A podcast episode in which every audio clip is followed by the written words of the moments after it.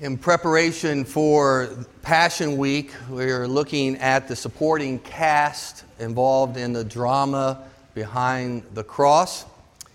In any great drama, you have people who might not be on center stage, but they are essential for the overall drama to take place, for the story to be told. And through this series, we're looking at a few members of the supporting cast around behind the drama of the cross. Two weeks ago, Jordan introduced to you Mary of Bethany, who anointed Jesus for burial.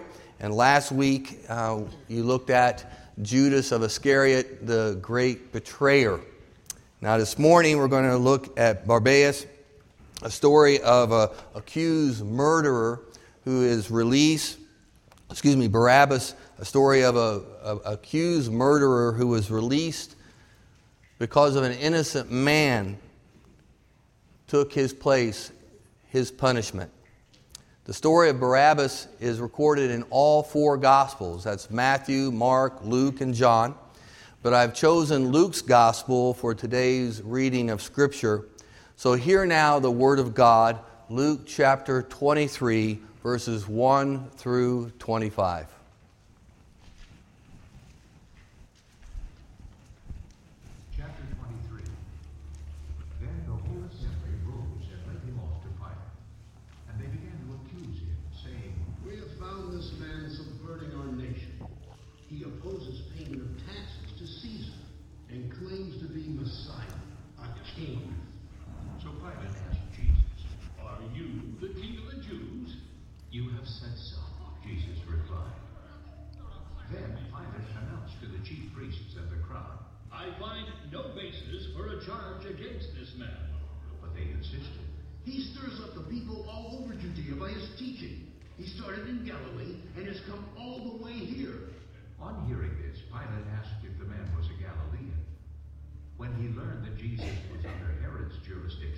He sent him to Herod, who was also in Jerusalem at that time.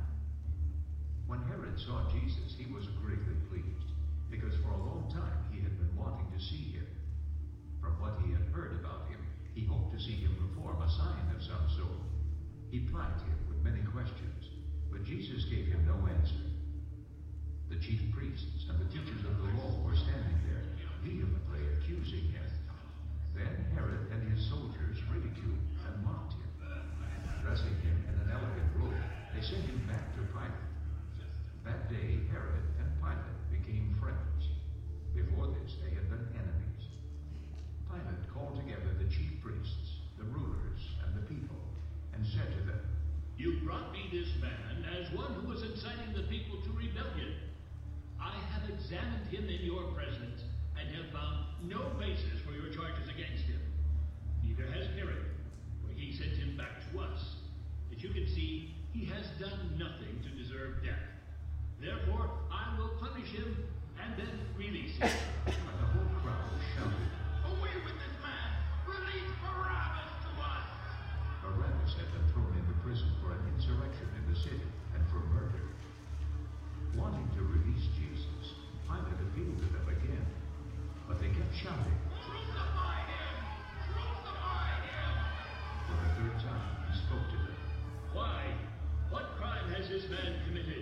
I have found in him no grounds for the death penalty.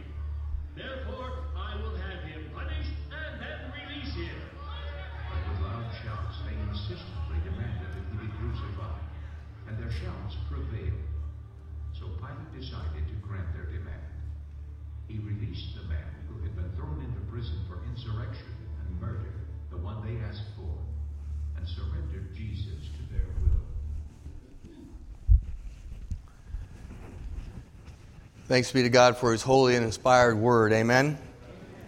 Uh, there's nothing wrong with your eyes, all right? The projector uh, decided to um, go frizzy this morning, so nothing we can do about it. But I'm sure you've all been to worship services where there wasn't a projector, so anyway, it's no big deal, right? Right? All right, thank you for that. The name Barabbas appears nowhere else in the New Testament except in these accounts where Jesus is on trial before Pilate. The Bible does not give us any information about his childhood, it doesn't give us any information about what happened to Barabbas after this episode of Scripture. But we do know that his name means son of the father or son of the teacher, indicating perhaps that his father was a Jewish rabbi. Now, even though this name was very popular for sons of Jewish rabbis, some have su- suggested that Barabbas might have been a son of a famous rabbi. Now, and all this kind of makes sense because the gospel narrative clearly identifies Barabbas as a religious radical who was notorious for his belief in the sacred state of Israel and for his contempt for the Roman occupation of Israel and Jerusalem. John's gospel identifies Barabbas as a thief, but this is not the word that's used for a common everyday thief. You see, Barabbas was an insurgent, he was a rebel, he was a, a revolutionary who had committed acts of terrorism against the Roman government to cause chaos and confusion.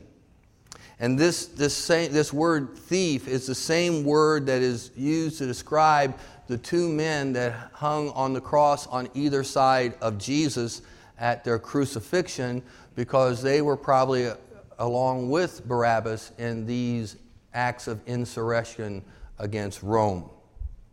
You need to understand that common everyday thieves were not crucified. The death penalty wasn't for common everyday thieves. You, you just throw a, a, a common everyday thief into jail. But crucifixion was for insurrectionists. Now, Mark and Luke's gospel tell us that Barabbas was an, was an insurrectionist who was involved in the Jewish efforts to throw off the Roman government and that he had actually committed murder in the time of the insurrection. Now, historians tell us that there were, during this time, there were many riots against Rome in Jerusalem and in Judea and not only against Rome, but riots against the local Roman governor, Pilate. And Barabbas may have been a murderer, even a leader, a member, and even a leader of the party of the Zealots. The Zealots' party was a movement that was, was to incite the people to, re, to rebel against the Roman Empire and to expel Rome out of the region and to use force if necessary. So it's reasonable to assume that Barabbas was a leader behind these revolts and he was viewed by the people as a local hero, a kind of religious Robin Hood, if you would. Barabbas' radical views, well, it must have justified him to commit murder during these riots against Rome, and that is what led him into prison, waiting crucifixion. Now, Matthew identifies Barabbas as a notorious prisoner, and that's really a, a perfect two word description of this guy. You see, it is reasonable to conclude that Barabbas was a son of a, of a Jewish rabbi who had developed radical religious views about the nation of Israel, who had joined the party of the Zealots and rose to the top of that terrorist organization and led revolts, riots against Rome. Barabbas was a hometown hero who had murderous blood on his hands, and he was eventually captured imprisoned, and sitting in a Roman jail cell awaiting his execution by crucifixion. Now, we don't have any evidence to show that Jesus and Barabbas had ever met before. But all that is going to change on this first Good Friday morning. The scripture reads Now, when morning came, all the chief priests and the elders and the people conferred together against Jesus to put him to death. And they bound him and led him away and delivered him to Pilate the governor. And they began to accuse him, saying, We have found this man subverting our nation. He opposes the payment of taxes to Caesar. Well, you can't blame him for that. But anyway, he opposes the payment of taxes to Caesar, and he claims to be a Messiah, a king. Now, remember, the night before, Jesus was arrested in the garden, and he was brought before the Sanhedrin. And during all that questioning and beating and, and uh, against Jesus, we know that they concluded that Jesus was a blasphemer. But now, blasphemy was a charge that Pilate didn't really care about. Blasphemy is a religious thing. Pilate is a Roman government of Jerusalem, governor of Jerusalem. So these guys had to change their tactic. So they accused Jesus of being an insurgent against Rome, accusing him to, uh, to subverting the nation, opposing Roman tax, taxes, and claiming himself to be a king. Basically, the chief priests were accusing Jesus as being an insurrectionist against Rome, the same exact crime that Barabbas was sentenced to die for. So, as they brought Jesus to Pilate, Pilate asked Jesus, Are you the king of the Jews? And you have said so, Jesus replies. Now, this, this one sentence and answer response that we find in Luke is expanded upon in Luke's gospel when Pilate asked Jesus, Are you the king of the Jews? Jesus answers like this My kingdom is not of this world. If my kingdom were of this world, then my servants would be fighting so that I would not be handed over to the Jews. But as it is, my kingdom is not of this realm. So, because of this answer, Pilate concluded that Jesus was not an insurrectionist as they were claiming, but rather he was an innocent religious man. So Pilate told the chief priest, I find no basis for a charge against this man. But notice they insisted. He stirs up the people all over Judea by his teachings. He started in Galilee and has come all the way to here. And when Pilate hears the word Galilee, his ears pop up like an old hound dog and says, Galilee? I don't have jurisdiction over Galilee. That's Herod's job. So he sends Jesus off to Herod. And as you can see from the text, Herod was delighted to come face to face with Jesus, but the whole interview didn't go that well. he questioned Jesus, he mocked him, treated him with contempt, and concluded, though, that Jesus was innocent of the charges of insurrection and he sent him back to Pilate. And when Jesus returned, Pilate called together the, tax, the chief uh, priests and the rulers of the people, and he says to them, You have brought this man as one who was inciting the people to rebellion. I have examined him in your presence, and I have found no basis for your charges against him. Neither has Herod for he sent him back to us. As you can see, he has done nothing deserving death. Therefore, I will punish him and release him. And the whole crowd shouted, Away with this man, release Barabbas to us. Now, oftentimes, because we know the narrative of Scripture, we hear responses like that away with this man, release Barabbas to us, and we just like, okay, yeah, of course. But you have to stop and ask yourself the question how could the crowd come to that conclusion to sentence Jesus to death and release Barabbas so quickly? How, how, why was that the first thing that they said? The reason is, is that the chief priest and the population knew that Barabbas, their hometown hero, had been scheduled for crucifixion later that same day for the crimes of insurrection. And they also knew that Pilate had this custom of releasing one prisoner during the feast of the Passover, which it was this period of time now, Passover. So it's easy for them to say, Give us our hero, you take this heretic.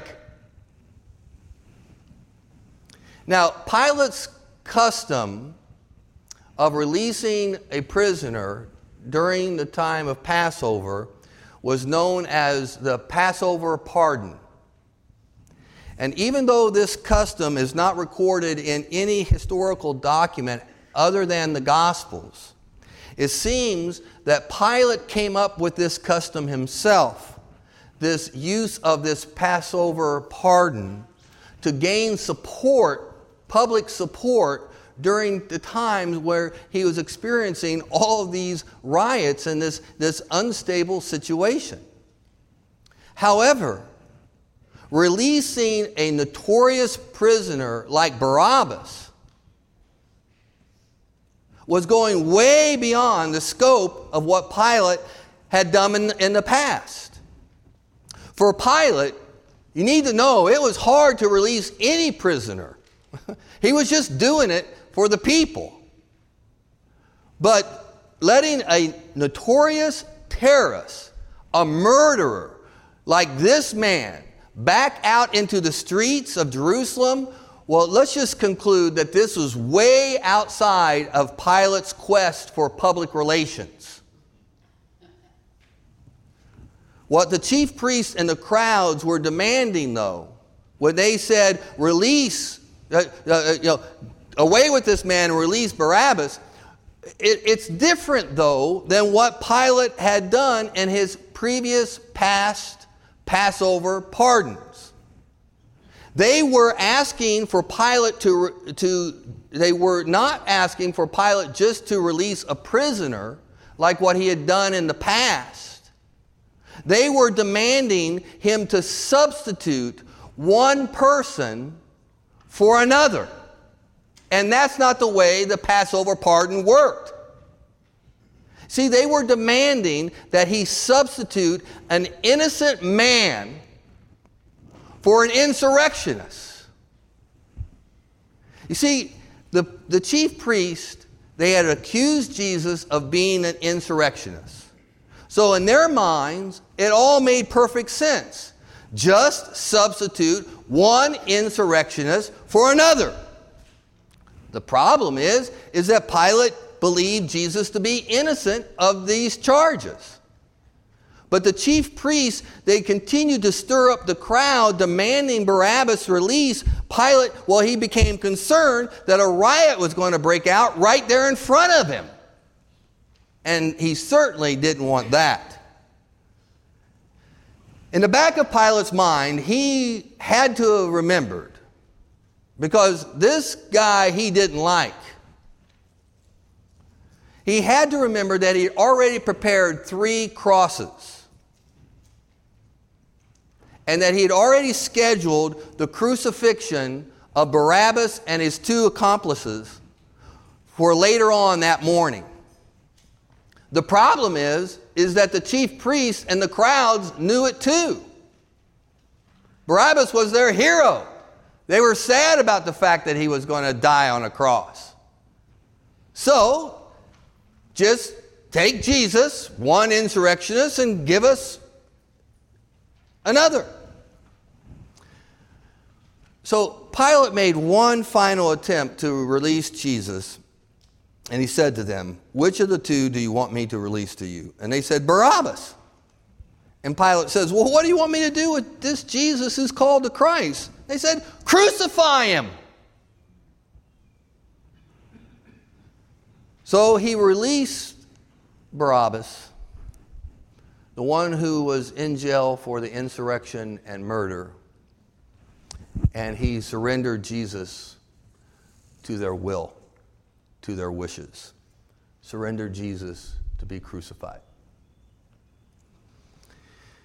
Now, this act of injustice so impacted the early Christians that the Apostle Peter even makes mention of it in his second sermon in the book of Acts when he told the crowd, You disowned the holy and righteous one and asked for a murderer to be granted to you.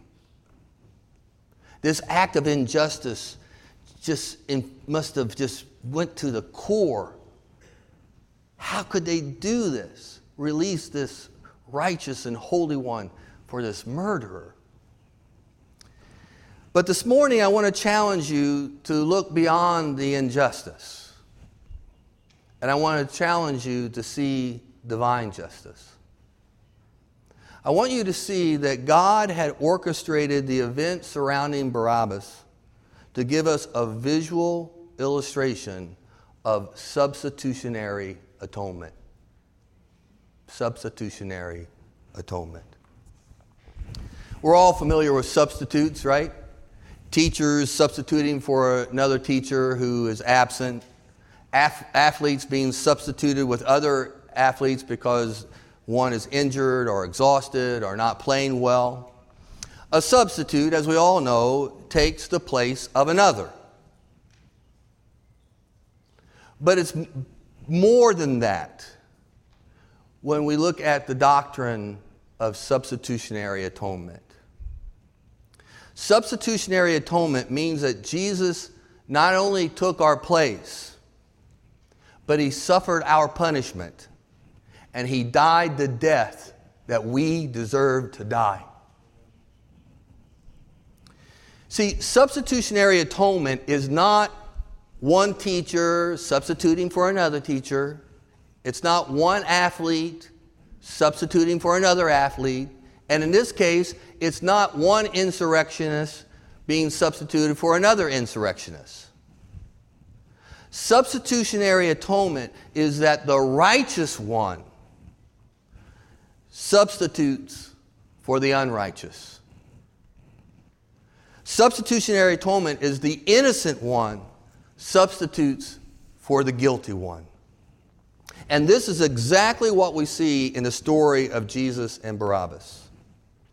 I want you to see that under the inspiration of the Holy Spirit, the, the Holy Spirit guided Luke to write four times declaring Jesus' innocence. It seems that when you read these 25 verses in Luke chapter 23, it seems that the Holy Spirit wants to, to put on us the pressure of understanding that Jesus was innocent. And Pilate knew that Jesus was innocent. In verse 4, then Pilate announced to the chief priests and the crowd, I find no basis for the charge against this man. In verses 14 and 15, I have examined him in your presence, and I found no basis for the charges against him. Neither has Herod, for he sent him back to us. As you can see, he has done nothing deserving death. Verse 20, wanting to release Jesus, he, Pilate appealed to them again. And then in verse 22, eh, Eh, he spoke to them, Why? What crime has this man committed? I have found no grounds for the death penalty. Luke is making a strong point that Jesus was innocent while making it clear that Barabbas was guilty.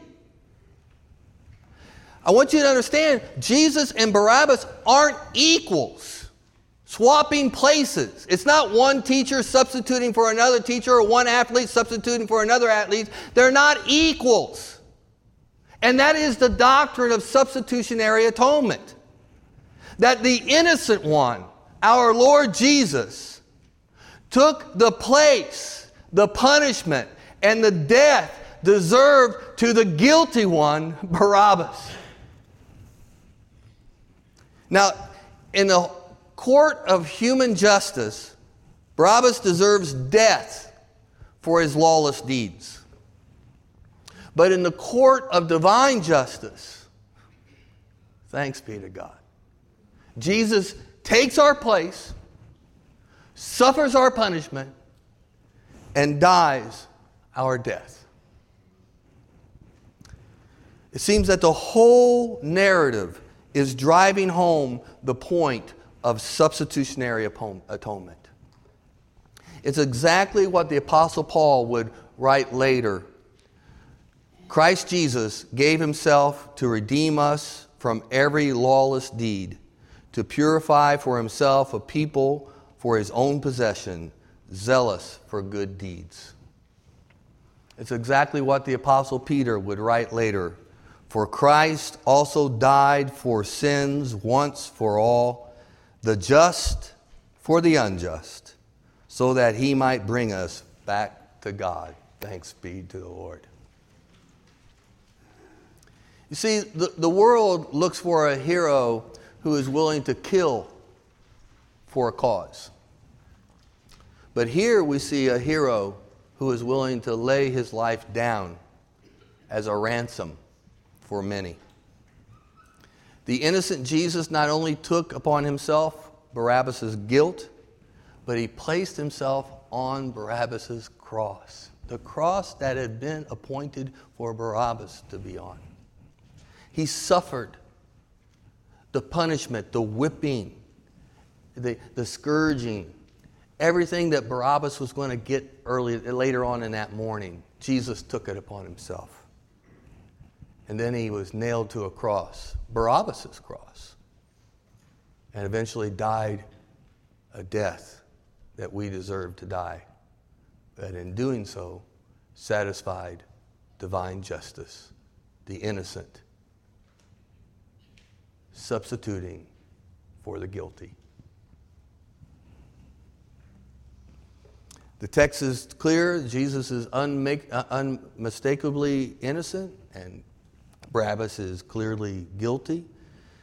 So as Barabbas, as Pilate releases Barabbas, the guilty, and delivers over Jesus, the innocent, to death, we have a perfect, perfect, perfect, perfect, perfect, perfect t- picture of substitutionary atonement. Are y'all getting it? In Barabbas, we have a glimpse of our guilt our guilt that deserves death. And in Christ, we have a visual of the amazing grace offered through Jesus Christ, who willingly went to our cross to satisfy divine justice on our behalf. As we read this narrative, we have to, if we really want to glorify God, I think we have to identify with Barabbas. I am him. Guilty of lawless deeds, an insurrectionist in the core of my heart, and a murderer.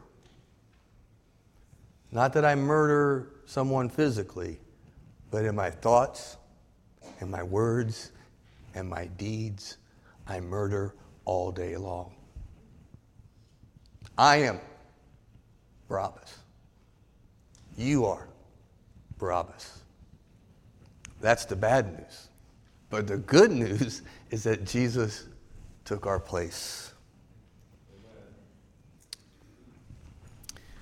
The hymn writer wrote, And can it be that I should gain an entrance in the Savior's blood? Died he for me who caused his pain. For me, to him, to death pursued. Amazing love, how can it be that thou, my God, shouldst die for me? It's fascinating to think how Barabbas might have reacted when he got the news. Sitting in his jail cell, perhaps doodling in the dirt in darkness, thinking about the impending crucifixion that was just hours away. Suddenly, someone bursts into that dungeon hall and shouts, Barabbas, you're free! This Jesus who's called the Christ, he took your place. You can go. you can go. Can you only imagine what must have been going through Barabbas' mind when he walked out of that damp dungeon, unshackled, breathing fresh air, and the sun, the warmth of the sun hitting his face as he walked out of that dungeon tomb, that jail cell. He's saying to himself, I'm a free man. Everything I have done, there's no charges against me. I'm absolutely free. I'm free to go. I'm set free because of the substitution of an innocent Savior. I am set free of my guilt, of my lawless deeds, of my murderous act, so that I might enjoy a new life.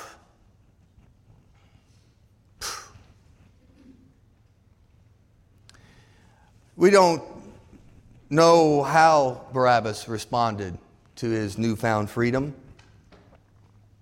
Would he return to his lawless deeds, being celebrated as a local hero? Or would he live the rest of his life in gratitude to the one who took his place on, his, on the cross? We have no way of knowing. Now, some have speculated that out of curiosity that he followed Jesus to the cross and watched him die, and some think that he actually came to saving faith in the one who literally died in his place. But in actuality, we really don't know. But this is what we do know. This is what we do know. The opportunity for you to be freed from your guilt of all, from all your lawless deeds and all your murderous acts of thoughts, words, and deeds is offered, the freedom, your freedom is offered to you today because of the substitutionary atonement of Christ. That we know for sure. The Holy Spirit is busting into our dark prison cell of our hearts and he's shouting, You can go free! This Jesus, the Christ, he's taken your place on the cross. And so this morning we can walk out of the damp dungeons of our hearts, unshackled, freed to live a life of gratitude to the one who took our place, who suffered our punishment, and died on the cross to set us free. Amen? Amen. My challenge for you today in a new, fresh way. Embrace the doctrine of substitutionary atonement. Embrace it. You don't deserve it, neither do I. But it's true. Christ died for you. You guilty, lawless, murderous person. This morning we have the grand opportunity to profess our faith to ourselves, to God, and to one another by receiving the Lord's Supper together. The table set up behind me is the Lord's table. It's not the table of this church or the table of this denomination. This is the Lord's table. Therefore, all those who are believers in Christ, all those who have embraced the doctrine of substitutionary atonement, even if you embraced it just a moment ago, this table is for you. For on this table are two simple elements the bread representing the Lord's body, which was broken for us, and the cup representing his blood, which was shed for us, the two simple symbols of our redemption, the two simple symbols of our substitutionary atonement. And the Bible tells us that as we come to this table in a worthy manner and we partake of these elements together, we are spiritually nourished because of our renewed commitment of faith and because of the realities of Christ that have been born into our hearts. We eat and we drink the salvation of our God. We consume it into our lives as a symbol of that's exactly what we want to do every moment of our lives. So, the Bible calls us to examine our hearts before we receive the supper. And this morning, I'd ask you to search your heart. Search your heart. Do you, have you truly embraced the doctrine of substitutionary atonement? Is your righteousness based upon your efforts or upon the work of Christ? And at the same time, I think it's noteworthy that we, we, we, we accept the fact that we are guilty of lawless deeds. We're insurrectionists to God, and that we truly are murderous to others. And we want the Lord to deliver us out of this dark dungeon that we live in. So, as I prepare the table for us this morning and the worship team comes back up, let's have a time of quiet prayer before we receive the supper.